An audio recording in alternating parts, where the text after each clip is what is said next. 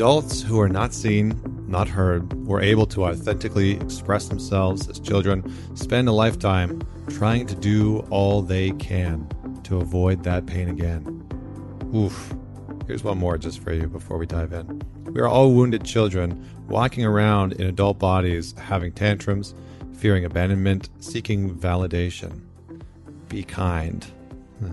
And lastly, be mindful of people who are quick to judge, slow to listen, and willing to dedicate and decide how you should feel. So, those are quotes from Dr. Nicole LePera, who is the founder, uh, and you may know her more commonly as the holistic psychologist on Instagram. So, she was trained in clinical psychology at Cornell University and the New School for Social Research. She also studied at the Philadelphia School of Psychoanalysis, and as a clinical psychologist in private practice, she often found herself frustrated by the limitations of traditional psychotherapy. Wanting more for her patients and for herself, she began a journey to develop a united philosophy of mental, physical, and spiritual health that equips people with the tools necessary to heal themselves. Nothing short of a paradigm shift, Dr. Nicole's teachings empower the individual to break free from trauma cycles and create who they want to become. Whew, okay. All right, that sounds like, uh, you know, that sounds like what, we're about here. So, Dr. Nicole and I get into it today. We talk about a bunch of different stuff. We talk about the impacts of the internet on our psych- on our psychological makeup and our mental health and well-being. Uh, we talk about what it means to self heal. We talk about the intersection between psychology uh, and spirituality. And we talk a, a, little bit about how to do the work, what it means to do the work, what are some of the different components of being able to ground uh, back into ourselves, change our behavioral patterns, and shift the outcomes that we have in our life. Very much been looking forward to this conversation. Dr. Nicole has a, a, a book coming out that you can pre-order now uh, called How to Do the Work and uh, wildly popular already, even though it's not out yet. Um, but you can pre order it if you enjoy this conversation and you want to learn more from her. Um, and you should definitely follow her on Instagram if you don't already. It is at the holistic psychologist. Um, and this is just a, a, very fun and, and great conversation. I share a little bit about my own uh, healing journey and my own life in a few different ways. Uh, and Dr. Nicole will definitely be back on the show uh, to dive deep into one of the topics that we covered because uh, we we did a, a, a broad spectrum analysis of what people are going through right now and how we can start to approach it. Without any further delay, please welcome Dr. Nicole LePera. Thank you for having me. Yeah, so wonderful to to get to chat with you. So before we dive into the to the juicy parts, uh, I'm going to start off with the question that I ask everyone, uh, which I usually warn my guests ahead of time people are like, that's like, you got to tell me about this. um, but so tell us a story about a defining moment in your life that made you who you are today. Sure. I don't, I don't feel as, I think, blitzed by this question, maybe as some, because in, in a lot of ways I talk about this defining moment in, in different stories and in different sharing because I think my defining moment really came when I began to speak my truth, which is now about the holistic healing and everything that you hear me talking about day in and day out. So, for a very long time, you know, in, in terms of my personal life, uh, I'm someone who very much knew struggles that I think a lot of us are familiar with. A very intimate relationship with anxiety. I consider myself an anxious human. Um, I consider myself stuck in a lot of ways. I think that's a really great way to summarize it. Um, intuitively, I always felt really drawn and attracted to the human mind. Um, in particular, I wanted to understand it. Um, I wanted to understand why I was seeing people think and behave differently than I was for as long as I can remember. I was very aware of these differences. And I think, as a lot of us, you know, my pathway to, to understanding other people was, well, let me understand the mind. So before I knew it, again, very intuitively, I became the psychologist who had my own struggles. uh, very much fast, fast forward in time, uh, after a lot of training, a lot of different work, and a lot of different modalities, and with a lot of different client populations, now having my own practice for several years, um, I started to see a lot of the same stuck patterns in a lot of my clients, regardless of their past circumstances. We all seemed to be having a really hard time creating change. And so why I call this, you know, kind of my defining moment is obviously, you know, for a human who seeks to evolve, I consider myself one of those humans who's kind of always looking to again understand, expand. And as a human in the field where I believe I'm to help people to do this, um, my first moment of reckoning was really starting to realize how incomplete um, support I was offering. After diving into a lot of research and really beginning to understand, you know, the human the human experience, which in my opinion is beyond just what our mind tells us. Um, we have a physical body. A lot of us are living in dysregulated bodies, dysregulated nervous systems that are keeping us very stuck. Um, in terms of our spiritual essence, for a lot of us, it's largely ignored or, or non existent in the way we're expressing ourselves on the day to day. So, after a lot of you know exploration and, and my own healing journey, I came upon what I felt was a more complete understanding of you know why we're stuck and how to create change. So, my real defining moment that was my lead in into many small moments that I think for me helped me conceptualize a pathway forward, a pathway to create a future that's different. Um, and while that's all great, I had all of these ideas in my head.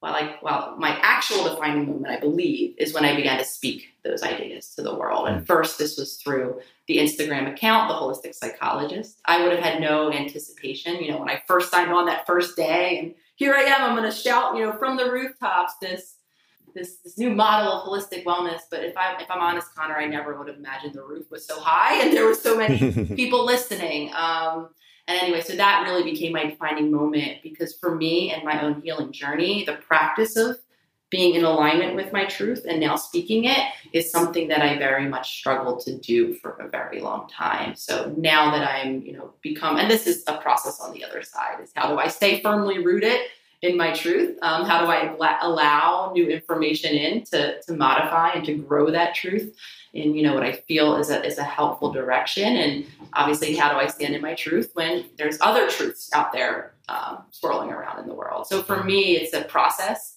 Um, it's a pivotal moment that has opened up a process mm. of, of work, really. Well, I think that's a, I think that what you're saying is important because we often have these pivotal moments, these, you know, paradigm shifts or defining moments that then do lead into some sort of journey, you know, and and a process. And I think it's important for, you know, people that are uh, like yourself, like my wife, like myself, that are in this space, that are leading people through healing, leading people through change, to normalize it. It's like, oh yeah, you don't just have this like paradigm shift and all of a sudden there's nothing to do on the other side of that. It's like, no, no, uh, you know, your shit's still there. I think there's a, a great quote by one of my favorite human beings who's no longer on this planet, but uh, Anthony DeMello, who wrote a book called Awareness. And he says, uh, before enlightenment, I was depressed. After enlightenment, there was depression, right? It's like, it's still, you know, these things still happen. We still have to work with these things, but our context with them changes, it shifts. And, you know, you've, you've had a, a very sort of like meteoric rise, I guess, uh, in terms of like online and how big your platform's grown in the last few years. And I can imagine that comes with its own uh, sort of like set of unique challenges. But I want to move back just a little bit because I think in the nuance of what I may have heard you say, um, and correct me if I'm wrong, but you know, talking a little bit about psychology and traditional therapy, and how sometimes they may be um, a little myopic and a, like a little single dimensional, right? And and that healing is so much more than just going and doing CBT, you know, or going and doing Gestalt therapy, or you know, whatever the case may be. And so I was wondering if you could speak to that, you know, as somebody that's been in this field what are some of the uh, multiplicities? Like what are some of the different layers that you bring into self-healing? Like what should people be aware of when they step into this journey? Because i think the tendency is to look for like the silver bullet right? To like find that golden ticket that's like what's going to set me free from this shit that i was given in my childhood or from that last relationship yeah, and, and I'm the first one to acknowledge that I very much, you know, came from a family of that conditioning that's seeking endlessly for the golden bullet, especially around symptoms. I have, you know, a mother and a sister who at different periods of life have had, you know, medical illnesses, very serious ones that they were contending with. And even in that mindset, you know, I was very much conditioned around this idea that there is, you know, a one cause of a thing, you know, of the symptom. And if we just put the, if we mitigate the symptom, then obviously we've resolved the cause. And I've come to realize that that is just simply not the case. And interestingly, I'm going to start the answer, I think, at the back end with something you kind of acknowledged in what you picked up in my story, which is acknowledging that the process of living in action. And I, regardless of what modality or what office you're going in, whether it's the medical doctor or maybe the, the therapist office, regardless of what they're practicing, the CBT, the DBT, whatever they say they're doing in that room, my first, you know, awareness is what or question I think we all need to ask and be aware of how important the answer is, is well, what's happening outside of the room? And because so many of us are living in the stuck conditioning that lives in our subconscious mind, I think, you know, depending on who you read, you'll read somewhere upwards of 90, 95% of our day, we're running in what we call autopilot. And really, all that means is that habits and programs that for most of us were laid and imprinted and you know modeled to us very early on in life because we're not being conscious and making the choice you know even if it's within our daily habits what's the first thing i'm going to do when i wake up chances are we're not being an active participant. So, what's happening outside of the sessions is really what's of interest to me. Because what I've come to realize is those habits and patterns are strong. And even the most, and this is what I would see week after week with my own clients, we'd have the most, you know, kind of the most aha based session. We'd have these insights. We would likely even come up with a plan of action. I tried to work very practically, right? Okay, next time, right, this thing happens, my partner says the thing that you know triggers me or ticks me off i'm going to do this other thing instead right? That's great. What i would find and this would happen across all of my clients is that next week chances are very high that there would be a report of that same old pattern right? So and for a lot of us the more self-awareness i think even increases we become we start to wonder what the heck's wrong with us. Why can't i create change right? And maybe we start to entertain these ideas that there must be something wrong with me, or this is just who I am or how I am, and I can't create change. So, very long winded way of saying um, our habits and our patterns are, are what's keeping us stuck in those ways of being that aren't working. And for many of us, are continuing to contribute to those symptoms, those imbalances. So, I say all that to say the session is important. However, again, we're and obviously we have to unpack conversations around access and who can you know afford these therapy sessions even weekly and you know what then modalities are being offered in the room. However the question still begs what is happening outside the room? And because our habits and our patterns are so strong we need to begin to create you know new new patterns new habits and choices outside. So i think that goes hand in hand. Um, my work's, I think, misinterpreted a lot. I, I never stretch the imagination mean don't seek. Um, I just think that we have to have a more comprehensive plan in addition to whatever it is that we're gaining support from. Because, like I said, that subconscious is waiting for us um, to pull us right back into those old familiar patterns once we leave that possibly very helpful and supportive space. Yeah, I think what you're saying is is really um, potent and something that I emphasize with all the men that come and work with me or in the groups or whatever the case may be is like, you know, I'm I'm going to give you an ass kicking for 55 minutes a week, but you you know you have to do the work outside of that. You know, it's it's like for for those of us that have been through trying to you know get our bodies into shape or um and and I've been through this, right? Like I grew up how I dealt with my childhood shit as a kid was through food. You know, I would cons- I just consumed. I had I actually had looking back and through a lot of the work that I've done realizing that I had like a very serious eating disorder as a child, but nobody knew because I was like the skinny kid, you know. And so you mm-hmm. couldn't tell that I was hiding bags of chocolate chips and raisins in the couch. But anyway, that's all to say, you know, like what we do outside of the workout, what we do outside of that session with the trainer or the psychologist or the therapist is incredibly important um, because it's in those moments when no one's looking that our real healing work, I think is what you're saying, begins. Because we start to repair that relationship to ourself and we start to repair that context of, uh, I think as Francis Weller calls it, he talks about the original wound. And Francis Weller is one of my favorite depth psychologist and he talks about how our original wound is the wound of not belonging and that it's so universal you know this this wound of not belonging and we're all out there trying to figure out what to do with that with that core wound in some way. I'm curious about you said um, you said something along the lines of of uh, my my work is often misinterpreted. And uh, you know I, I i felt that as well in in my time and i think that you know many people in in the space have felt that jung felt that freud felt that you know like mm-hmm. many many many different people i'm curious for you um, not that I want to derail us in any in any way, but I'm curious how that's shown up for you. Like, where has that misinterpretation come, and and how have you how have you faced that? Because I think many of us many of us have experienced that in many different ways, especially in the chaos of 2020, where it's just like a shitstorm right now. mm-hmm, mm-hmm. And I think talk about universals, Connor, right?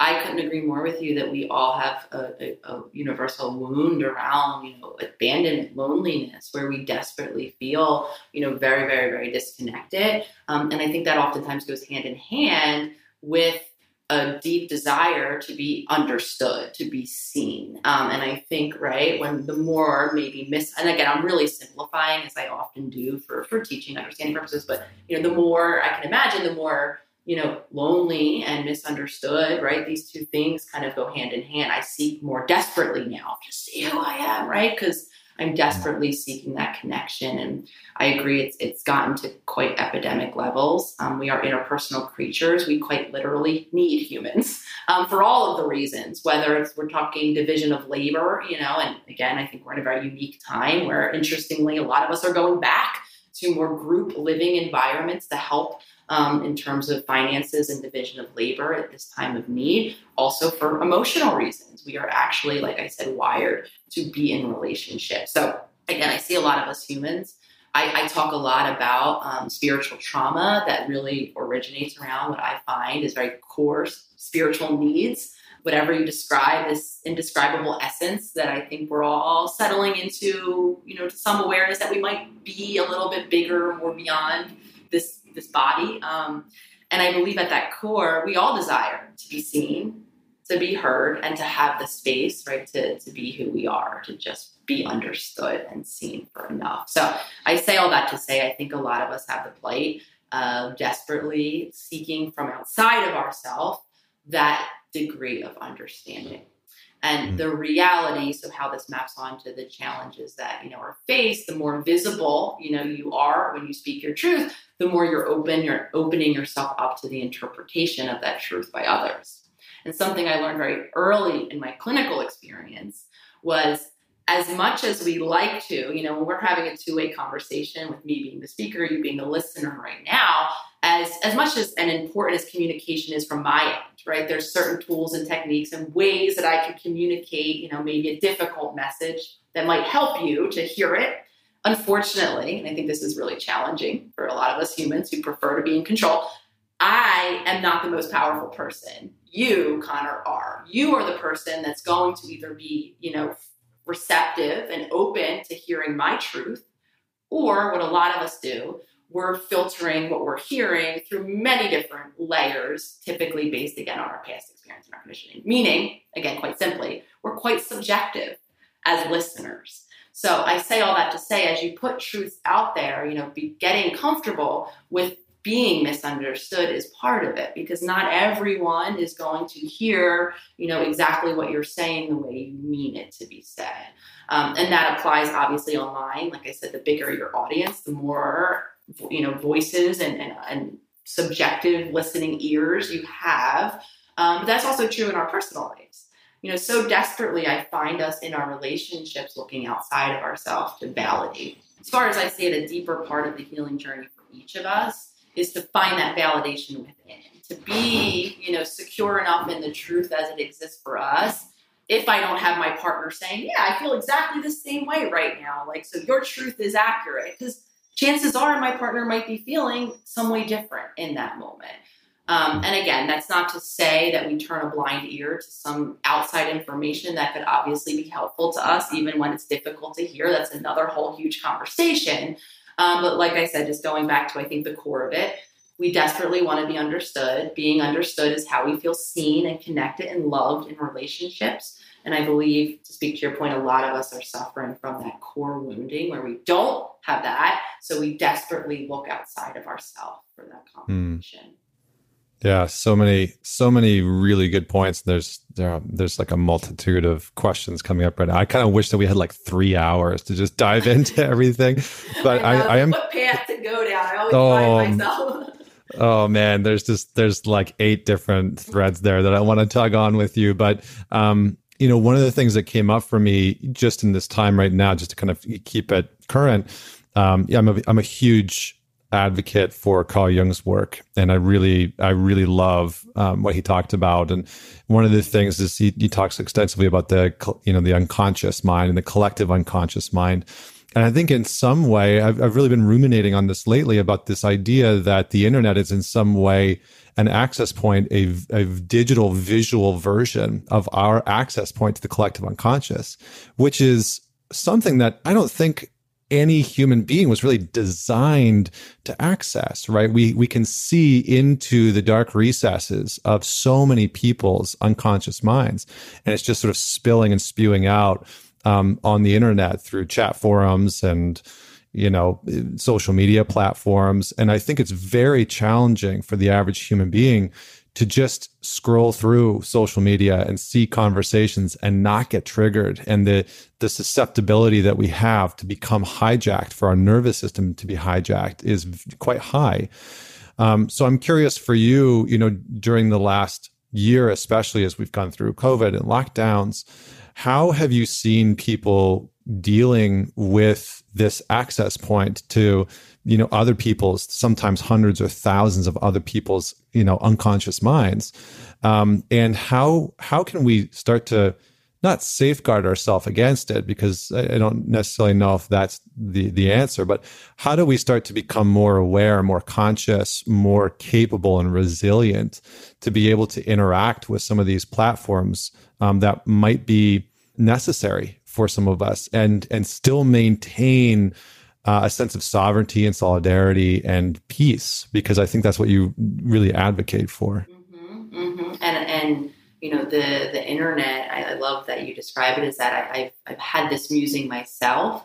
Um, as that it is the pulse of the unconscious. And as I watched even my community grow into international waters and knowing that you know there are people all over the world and you know very small countries speaking all different languages that are resonating with these truths you know, right? So for me you know i really understood that this is a unique opportunity which is this is for the first time. I mean prior to two years ago connor i was just i had my, my office in philadelphia you know and that so every client that walked through the door and assuming that they were probably all a particular client attracted to my particular work right? So very limited uh, my sample was talking in scientific languages. Obviously, coming online, you know, the gift of it, not only can you impact now this larger group of people, however, you could start to see the pulse of the unconscious in that way. So, what the internet is, um, I, I, love how you're kind of framing it because the other side of it is it becomes that access point. Um, it, be, it is becoming for a lot of us, especially given this year and its particularly unique circumstances, from a lot of us, it's become our interpersonal arena. It's where we socialize. Like, I mean, that for many of us, you know, are not having those in person exchanges with friends anymore. So, all of that is to kind of illustrate, I think, all of the unique challenges with just the newness of the tool that is the internet and social media in this way. That applies to all of us. If we're realistic, this is new. Like you said, we're not used to our brains having the endless stimulation that's here, and then obviously the complexity of it, what we're doing on it, how we're engaging in it.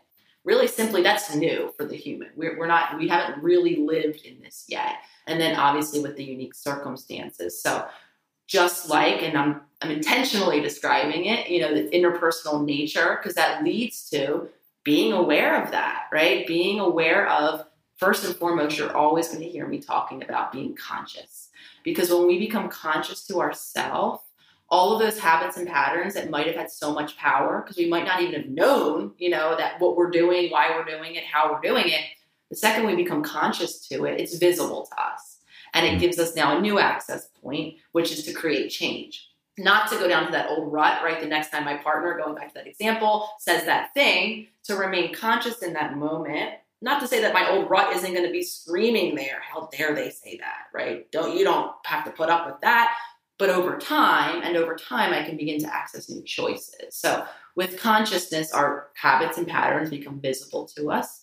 And again, we get that access point. So I extend that to ask and to suggest being conscious around your screen time, being aware, A, simply how much time are you on it?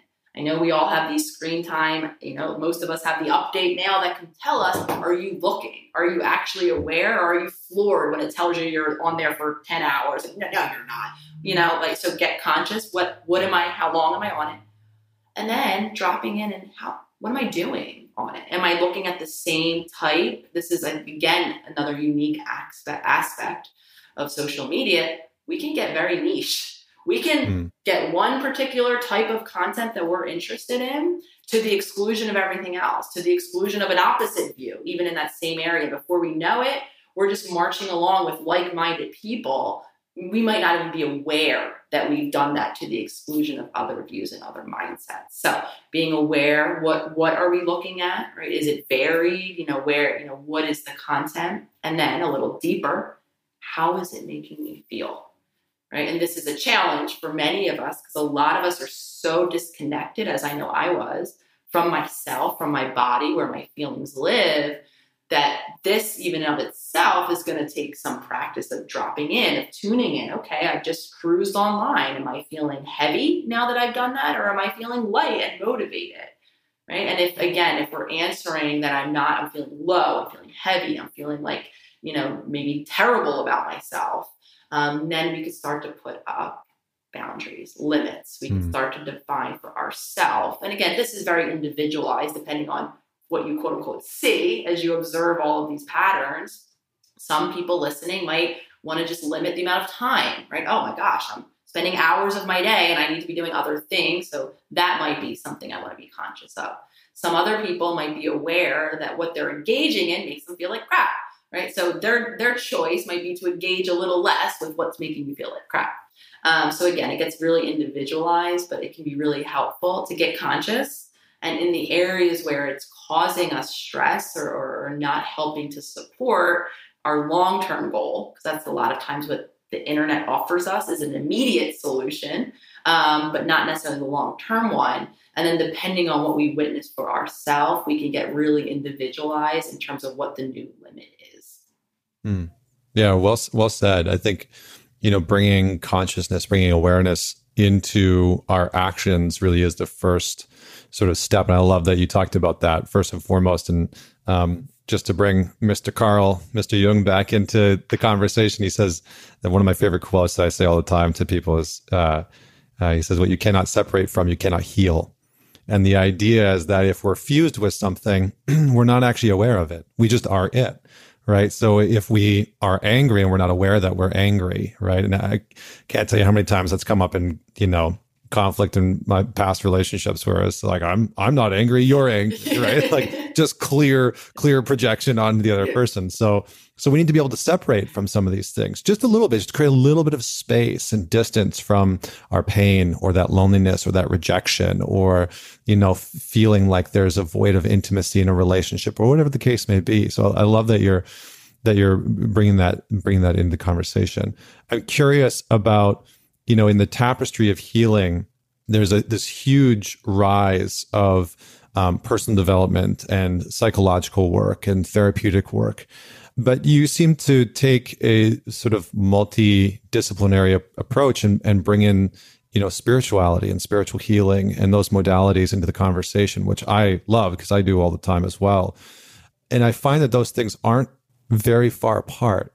And I'm curious if you can just maybe share a little bit of like a behind the scenes look at what that feels like, looks like for you, you know, how how far apart or how close together do you feel like psychology and spirituality are?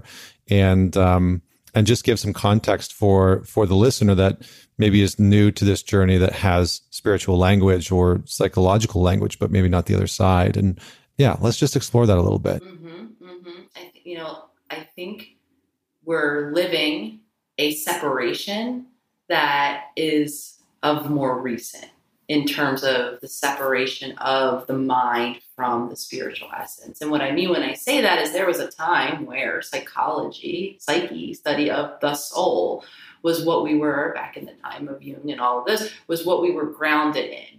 Um, there was a time where we couldn't conceptualize our human existence separate from the spiritual essence that made us. Um, back, you know, in a lot of tribal um, you know, communities were very aware of that. And then obviously as fields and medicine and systems began to be created, very much those two were together. Um, and then for many different reasons, many different outside, you know, factors that, you know, got involved over time, the field has separated into distinct distinguishing um, and I think this is what has done a disservice um, in, in the field of mental wellness, where I operate, in the field of medicine, where large majority of the medical system and most humans um, engage in, of that the mind as separate from the body. And in both fields, I mean, as far as I see it, a large absence or deletion of the soul. So, what I see happening now is I think is a cycle of life for all of us uh, in general. And the timing of when we cycle back obviously changes, but I actually am seeing us going back, right? Rebuilding that connection to the interconnectedness of the human meaning not only are do i believe we need to acknowledge the soul and the essence of us um, I also believe we need to acknowledge the body. And for very many of us, the reality of the dysregulation that we're living in that's sending signals up to our brain and our mind that make sense of them that's again continuing to keep us stuck in those habits. Um, and i think if we really talk about consciousness and dropping into ourself i mean this is how close i believe it is right? When you can get into that state and i'm you know doing a lot of practice in this area because I know when when I, when we talk about meditation or dropping in or even sitting in stillness with the self, for a lot of us, even myself included, that's scary, overwhelming, and downright something I'm not willing or able to do. So again, I don't come by this practice overnight. However, in those moments of stillness where we're just within us, and it might not even have to be with my eyes closed in meditation, it could be where I'm out in nature, right? And I'm just fully here in my opinion, I'm fully in my spiritual essence. So that's how close um, that I see that connection mm. is. And if we try and lock that off and make us a robot or just a body um, or just a mind, again, I think we're doing ourselves an incredible disservice. It's a, almost like a take on the original wound, right? That not belonging. There's a bit of like a like the myth of separateness. I, I talked to a gentleman named Charles Eisenstein on the podcast once, and we talked about how in mythology, again, one of the core wounds in mythology is this myth that you are separate from something, right? And we love to separate things down into their individual parts and sort of identify them. And, and it's a sort of a very, um, in, I think in personal growth and self help, it's a very, uh, ego based endeavor, right? And so again, that that myopic approach comes in, and we start to fixate on like, what's my ego doing? You know, it's a lot of like navel gazing and ruminating around. Um, but I think you said something that's very important there, uh, which was the the component about the dysregulation of the body you know the the amount of men that I work with that we I mean we've got trained to just literally live in our head mm-hmm. right? We are trained to over index the rational mind. And same with you know some women that um, have have grown up under certain circumstances or environments. They're trained like your rational mind is the be all end all and man, that rational mind can be a very terrifying place to live sometimes, right? Especially if we have no uh, no separation from it, no space from it to sort of see what's happening. So, can you speak a little bit about what causes dysregulation in the body? Because I'm I'm assuming this is part of the self healing journey. Um, can you talk a little bit about what causes dysregulation in the body, and what are some of the ways that we can start to root back into it and, and start to re-experience reality through that felt sense? Mm-hmm. one of the most simple dysregulations that comes from the body is over reliance on the thinking mind to solve problems, specifically around our needs, our body's needs. And a lot of us are primed to think our way. I mean, I believe, and I couldn't agree with you more. I know gender definitely distinctions with men. There's a lot of messaging that a lot of uh, male gendered individual identified individuals relate, you know, resonate with that keeps away from feelings. However, I believe as a general, most of us have been taught to solve problems. Our school system perpetuates this from our thinking mind.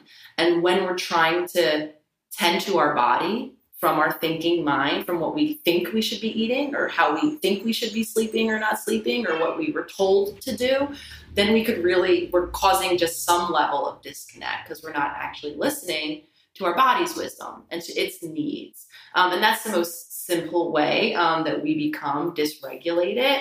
Deeper ways that we fall into dysregulation is when we don't have the opportunity to have a regulated caregiver in childhood. Because when we're born, we're born as humans into a complete state of dependency. Not only do we rely on others for our physical, spiritual, and emotional needs, we quite literally and physically can't regulate our nervous system. That's what happens when a baby cries out. It's in a state of, um, again, really simplifying it just for understanding purposes. It's in a state of dysregulation, right? An attuned caregiver hears that. This is assumably all goes well, right? Comes, approaches child with their more or less regulated nervous system, right? Shushes the infant back down into that state of calm the more that happens as each distressing thing now i evolve past infancy and i'm a you know a toddler and i come home from school and i'm dysregulated again when we have that secure base, we learn over time how to do that for ourselves. And to have, you know, a healthy uh, experience in our bodies or regulation in our bodies, we need to have that adaptability in our nervous system. And I'm illustrating the caregiver or the parent figure's role in it because that's very impactful. When we don't have that level of co regulation from that point, very minimally, a lot of us aren't learning that tool. And then, of course, if you throw in traumatic experiences of abuse, of neglect, of consistently not having myself be expressed or being told that I'm not worthy, or I mean, really the list goes on, Connor, with the wounding. Before we know it, our body is responding and we're getting stuck in these states of dysregulation. They map onto hormones that are released then through our body. Some more or less consistently. And now, before we know it, because our body is so adaptive, it begins to adapt into that new normal. However, it doesn't do so without compromising some of our systems. This is why some of us have a lot of times, a lot of us with psychological, right, anxieties, depressions, we have bowel issues, we have gut issues, we have physical symptoms, headaches. I mean, really, again, the list goes on. So, before long, my body's going to make do However, it's not going to be without, um, again, symptoms, feelings that we're stuck in, and or ways of being that is our best attempt at navigating life given all of these compromises. So someone once described to me like an onion, right? Where we mm. have these early wounds that just kind of get mapped over like the skin of an onion before we become a very dysregulated adult living in that autopilot, oftentimes quite shameful at the the effects of that current way of being. Mm, so good, such a great breakdown and explanation. And you know, again, like I think about myself as a as a kid having that sort of dysregulated environment where that there wasn't that system to help me sort of because I'm, I'm, i just want to make this tangible for yeah. mm-hmm. for the listener you know I've, i always like hear these types of conversations it's always helpful for me when somebody's like oh yeah this is what happened to me you know and so i think you know, I grew up in this environment where divorce happened very young. My parents remarried and then they started their own family systems with these other people. And I didn't know how to tend to that. I didn't know how to deal with that sense of abandonment from, from, you know, my, my dad. And then how I dealt with those emotions, because there was not really a lot of information. Like my parents didn't know how to support me through that as a child was to, to deal with it through uh, being like the class clown, you know, starting to act out. I started to act out quite a bit. And then, you know, I had ADD and, you know, all that, all that kind of stuff. And then, you know, all the emotions that I felt, the anger, the frustration, the sadness and everything again no one taught me how to deal with those things, regulate them, soothe them. And so that's where food started to come in, right? And like binge eating food and gorging myself on things and hiding food and overeating and, you know, constantly feeling like crap. And so unwinding that cycle, I love what you're saying about the onion because it's like, as over the years, as I've peeled away the layers of like, why did I overeat as kid? What was that? Is just like, you know, get down to that core wound of, of, of feeling neglected or abandoned or like not you know not safe in that system. And then having to build that regulation within my own body has been an incredibly potent and uh, and powerful experience. So okay. So in the effort of time i would love for you to tell us a little bit about what it means to be a self healer because you talk about this a lot on your channel. You advocate for self healing, and I think in our modern culture, um, for a lot of people, we love this idea, right? We love the idea of being empowered, of healing ourselves. I think on the other side, there's some people that are like, yeah, but not me because my shit's too, you know, whatever. There's too much of it. Um, but I would love for you to just define like what is a self healer? How do we, what are some of the initial steps? I think we've talked about consciousness. We've talked about getting back into the body, starting to regulate the nervous system, um, which could be a couple hours on its own of a podcast, which maybe we'll talk about that another time. Um, but what else? What are, what are some of the other components besides con- bring the consciousness in and rooting into the body? Empowerment i think is where all roads lead back to empowerment and that's different for each of us right? Whether it's empowerment of that validation process that we talked about right? Taking ownership. So similarly i am someone who outsourced you know from overwhelming feelings lack of regulation in childhood. I found that my best path was to put everyone else's needs in front of me. Because if everyone else was taken care of, or that's how I learned in my family, my stress was minimal. Because stress for me was when things were happening outside of my control around me. So I tried to help and to mitigate, right, everyone else. So empowerment, right, for me was stop that process of outsourcing, whether it's what my choices are in a given moment. So as opposed to me saying, well, what does my partner need me to do? Or what does my family need me to do? Right? It was focusing on what I need first. Um, so any kind of what self-healing means to me is defining my needs. And this does not mean to the exclusion of other people. So now I just talked about interdependence, connecting with others, right? And now I'm talking about my needs first. So that I know can be confusing. A lot of us have lived the pattern of outsourcing that I'm describing, of putting everyone and everything before the self to the extent that, and I know when I was first asked this question, well, what do you want? And this was in reference when I was complaining to a friend about what everyone else wanted. She asked me very calmly, well, okay, you just told me what everyone else in your life wants. What do you want to do in this given occasion? And I didn't know. Right. So I talk about the first step to connect with others. And you said it very beautifully at the start of our chat is to become connected authentically with the self. And so that's what self healing is for me the process of empowering the self. Very individualized, again, for some of us, that's learning to define and meet our own needs physical, spiritual, emotional, right? Understanding that once I become more honest and authentic and fulfilled and regulated, possibly within myself, then that's the human that I show up for a more regulated, authentic individual in my relationships, which then extends and allows space for that other human to show up more authentically. And that's what we're looking mm. for. We're not looking just to relate to others because we can, we've all, we've all done that for quite some time.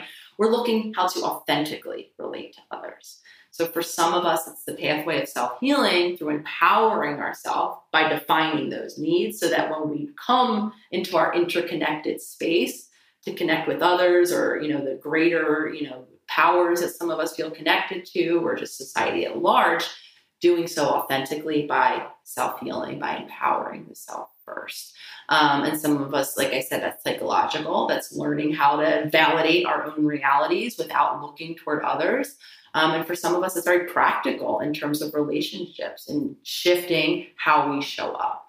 All of it, though, like I said, is really based around that personal empowerment, which is more of a psychological process. So, yes, when we talk about the act of self healing, like we spoke about earlier, we talk about doing new things each day, right? Breaking some habits, building some new ones that likely might help me be more conscious, live in a more regulated body, right? And it's learning how to show up each and every day, right? And and do that knowingly for ourselves, um, regardless of. And you said something really beautiful earlier. This is how social media maps into, regardless of what's happening around us. While we are working also possibly to change, right, the external environment around us, what self healing means to me is empowering the self to tolerate, to be more resilient, right? When, if, while I'm waiting for the things around me that I don't have control over to begin to change. So again, it's a very varied process, but it all kind of wraps around in how do I empower me um, in a way to be most self-expressed for hmm. myself, mm. so that when I show up in my relationships and in the world, I'm granting that same space to another human.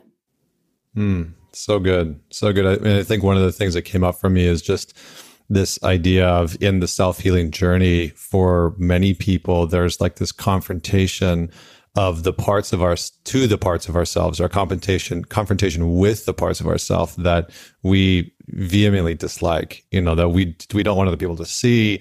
We we don't want to see. You know whether it's events or aspects of us. And so I would love for you to speak to that um, because I think in in the self healing journey, it's the part where I think a lot of people get tripped up on, right? It's like, I want to do all the work that you're talking about, but I don't want to see that shit, you know, from my past or from my childhood, or I don't want to touch those things. Like, I don't want to think about those things. Um, and so I would love for you to just give a little bit of context for how to deal with these unsavory parts of ourself or our past. A lot of what we've been doing so far is an attempt, as far as I see it, at not seeing or feeling, I think, the, the, the extent of what was so for us. Um, and so for me, right, in that environment where feelings felt too big and I didn't have support, right, my best option was to get on what I call my spaceship, was to disconnect um, because that was all I felt I had, you know, the option to do at that time. And that again, like I said, had so, so many different consequences in terms of how that plays out. And a lot of us, you know, for me, that was an adaptation. Here is uncomfortable. So I'll just not be here, right? In so many senses of the word. And because the discomfort, right, I could escape it I began to rely on my spaceship. So now it didn't even have to be in my family where things would quote unquote happen. That became my safety zone. And I think a lot of us do that. We live our head, our thoughts, even living in the endless distraction of our thinking mind can be that protection from the discomfort of dropping in and of being with ourselves in the feelings that a lot of us have been avoiding very successfully mm. for so long. So I part of healing is acknowledging, right? When we heal, we do allow some very uncomfortable things that have happened to us, aspects of ourselves that we've tried to deny, right? We do allow ourselves to get more into, intimate contact with those things, which just quite simply means there's un- discomfort that comes along with it. So I, I want to normalize it first and right that's because a lot of us especially if you're like me and you're used to not feeling it could feel like we're like well what's going on? I almost feel worse. Like i'm actually getting better? Um, however i think a lot of us now are very aware of the effects of keeping all of these emotions whether or not they're physical or again just continuing to allow me to avoid them in these same ways and avoid my relationships.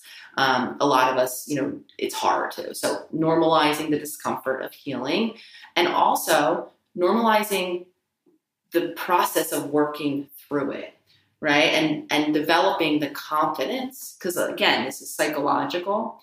After you avoid something for so long i'm going to put this really simply there is a part of you that doesn't feel like you can deal with it right? Because i actually haven't ever showed myself that i could sit in something that's really uncomfortable and that it'll end and that I'll come out the other side and I'll more or less, quote unquote, be okay, if you will. The process of avoiding ourselves or our feelings hasn't give us that opportunity to prove ourselves right in that way. So that means, and this doesn't mean diving into the deep end of our discomfort, doesn't mean, right, laboring through the most difficult memory of a childhood experience and just sitting in it until it goes away. This means very gradually, slowly, right, dipping our toe in so that we can build up that reserve and that confidence. Because as we know, as the feelings come up, our body will go into distress. For some of us, that will mean my nervous system will start to become dysregulated. So I need those foundations in place that I can regulate. So when that starts to happen, I need to feel confident that I can return myself to safety through my breath or through grounding in consciousness. And then the more I build on that practice and I sit my toe in a little more, Now, psychologically, I'm empowering myself. I'm developing that confidence that I can do and tolerate hard things. I can see maybe uncomfortable parts of myself. Um, whether or not my partner's offering me that observation to begin with and I want to knock her out, as I know I have in the past, to just expanding and hearing it, right? To maybe being able to try it on for size over time um, this is the process that we want to work with ourselves too. Um, knowing that there's going to be discomfort, that my body could throw into dysregulation, that I might want to knock the person out if they very lovingly suggested this observation to me. And over time, learning to even tolerate that discomfort doesn't mean I have to accept what she said, though I can expand enough to decide, right, if it's something that oof, touches the nerve because it's uncomfortably true, or if it's not my truth. But a lot of us don't give ourselves that opportunity, right? Because we just re- react um, in that old way. So, again, this means expanding our discomfort for hearing and seeing and witnessing things about us too, and doing so in a safe way where I can, again, tolerate the dysregulation that comes along with it, knowing that I'm empowering myself through that process. Mm, so good. I mean, I think I, I really appreciate you giving some context for people around you know when you start to do this work when you eh, when you start to embark on the journey of doing some self-healing there's going to be resistance you know there's going to your mind's not going to want to do that i think um, that was em- uh, exemplified. I had a gentleman on the show years back named Beau Lotto, and he talked about the neur- uh, neuroscience behind change. And he said your brain is literally not is wired to not change. It doesn't want change because it can't predict that even if what you're trying to change is the thing that's keeping you stuck right is the thing that's causing you pain is the you know healing through your abuse or the dysfunction in your relationships or you know childhood trauma is like your brain doesn't want to move you through that. So your rational mind is going to try and convince you like stay the hell away from that shit right? Anything that has to do with that. So i love that you're talking about that because we sort of live in this you know clickbait version of personal development sometimes where again i think people are expecting change to happen immediately. They want it to happen sort of like an overnight right? Just like people want to be an overnight success they want overnight healing. They want to just be like i don't want any relationship problems anymore. I'm i'm tired of them. I'm done with them. And it's like okay i hear you. I got you. Um, but maybe a little bit of acceptance and, and being with it would go a long way um, and knowing that there's resistance. So thanks for that Let's um we're gonna have to wrap up here, but let's end off a little bit with um uh, you have a wonderful new book coming out and it's all about how to do this work. And so I'm I'm hoping that you can just give a little bit of insight into, you know, what that will walk the the reader through and um and just a little bit about, you know, for the people that are listening to this, what does it mean for you to to do the work? So, how to do the work really, I love what you are harnessing here at the end, which is the power of the familiar, of our resistance to change. So, what the book really is built around, it's the reasons why we're stuck, right? So the book will finally, the, the gift of Instagram really has been an outlet for me to begin to talk about, you know, some of these theories, some of these tools, the power of our subconscious, the power of our dysregulated body. Um, and what I really view the book as is the real start to finish. So it's going to take us through right? All of the ways that our past experiences are impacting, are keeping us stuck um, in our minds, in our body, in our minds, again, through the endless ego stories or tales we tell ourselves about who we think we are based mainly in our past experiences, to again, the dysregulation that many of us are living in our nervous systems, in our bodies.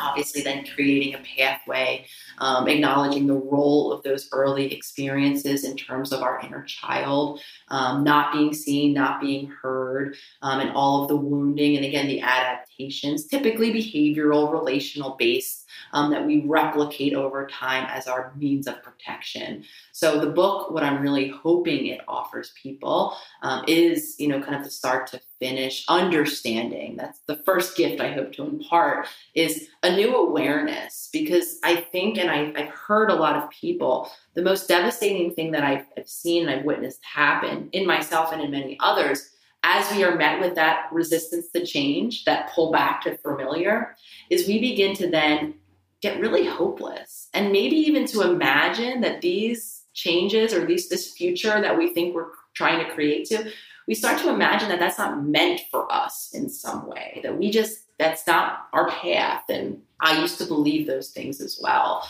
Um, and I think it's really important to offer. And so, offering, you know, kind of the top to bottom, why are we stuck? The awareness of that, I believe, I'm hoping, can maybe just kick that door of empowerment open just a little bit, right? To just have someone question.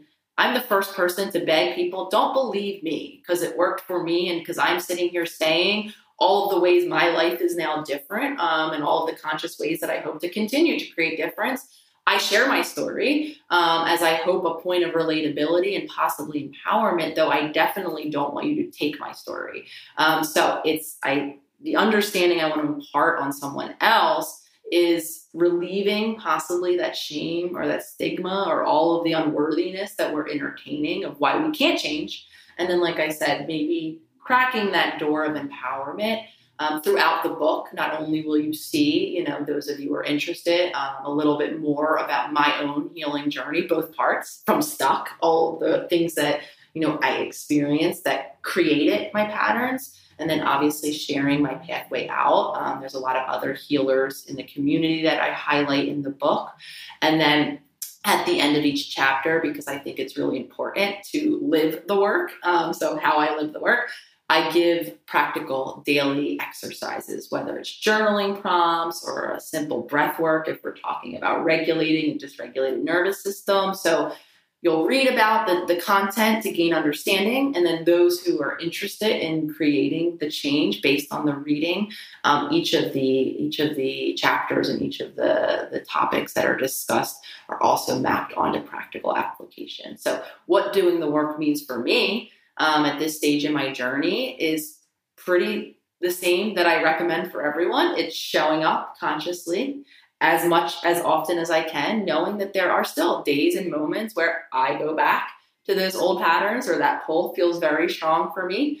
Um, so it's cultivating consciousness each and every day and then practicing. It's an ongoing process of how to best honor and meet my needs so that I can best show up in service of whomever or whatever I'm showing up to do, putting out my work, connecting with other people. Um, so it shifts on the daily and it's being aware of myself so that I can be aware of, and this is, I think, the journey for all of us into time and beyond, our ever changing needs as human. This is why there is no ever end or done. I've desperately, Connor, been looking for it. I am that person who, like I said earlier, I wanted the quick fix. I wanted to know the date it was over and I could just go back. I used to call it my utopian hippie hammock. I have not found it because I'm also finally settling into the reality that I'm 38 now. I don't know what 48 feels like. I definitely don't know what 78 feels like. So needs are going to change. So if I came up with a protocol that worked for me at age 38 and replicated that in time, again, I could be doing myself a disservice. So settling in to the impermanence of it all and the ever changingness um, of this human experience, I believe is one of probably the most difficult things for us humans to do. However, the mm. tools of the work and of consciousness and of consciously creating our environment and our experience, I believe, is our pathway to empowering ourselves through this experience. So good. Well said. Well said. I, I usually tell people to try and live the live the idea of letting change change you you know that there's a current that changes a sort of a frequency. And it's a frequency that we don't want to dial into a data and information that we often ignore. And it's something that if we just attuned ourselves just a little bit more even though it's terrifying right? It's mm-hmm. freaky for me that it's like you know i don't i, I didn't like change growing up. I hated it. Um, but it's a it's something that i've had to attune myself to over the years and my life has exponentially grown because of that. So um, thank you so much for your time today. Thank you for your wisdom uh, and for just sharing a little bit about self healing and you know how we can start to embark on this work. Um, for everyone that's out there listening, you can go and tune into the Holistic Psychologist online uh, on Instagram. And where do you want people to go and check out the the book and and to learn more about you? Yeah, absolutely. So I direct mainly to the Instagram because I have a handy dandy link tree set up um, so all of the links for the book that are active, there's a lot of international. Um, so anyone who's international, there'll be other languages that'll be trickling in. Though generally, I know there's an Amazon link and a bookshop link up there now, and a couple others. So the Instagram page is really the, the platform to be able to connect um, with anything that you might be interested in, whether or not it's um, jumping on for pre sale for the book that will come out in March. Um, I also have a new expanded version of some free journal prompts that help us create conscious change. It's called the Future Self Journal. So anyone who wants to visit the Instagram page and the link tree can um, click on that as well. And that will take you through to my website at yourholisticpsychologist.com where all of that is housed. Um, those of you who are interested in YouTube, I do small, short um, instructional video formats that are currently coming out every Sunday. Um, so there is a YouTube channel if you wanted to search the holistic psychologist there as well. Awesome. Love it. Well, thank you so much for your time. For everyone that's out there listening, definitely head on over and check out Dr. Nicole's work. Uh, check out the Holistic Psychologist on Instagram. Don't forget to share this episode with someone that you know would benefit from it. Uh, Men It Forward, Lady It Forward, whatever it forward, uh, however you identify, put it forward, share it forward. Um, and uh, until next week, as always, this is Connor Beaton signing off. Thank you so much for joining us. Uh, don't forget to leave a rating and review. And I look forward to seeing you next week for another inspiring conversation with another inspiring individual.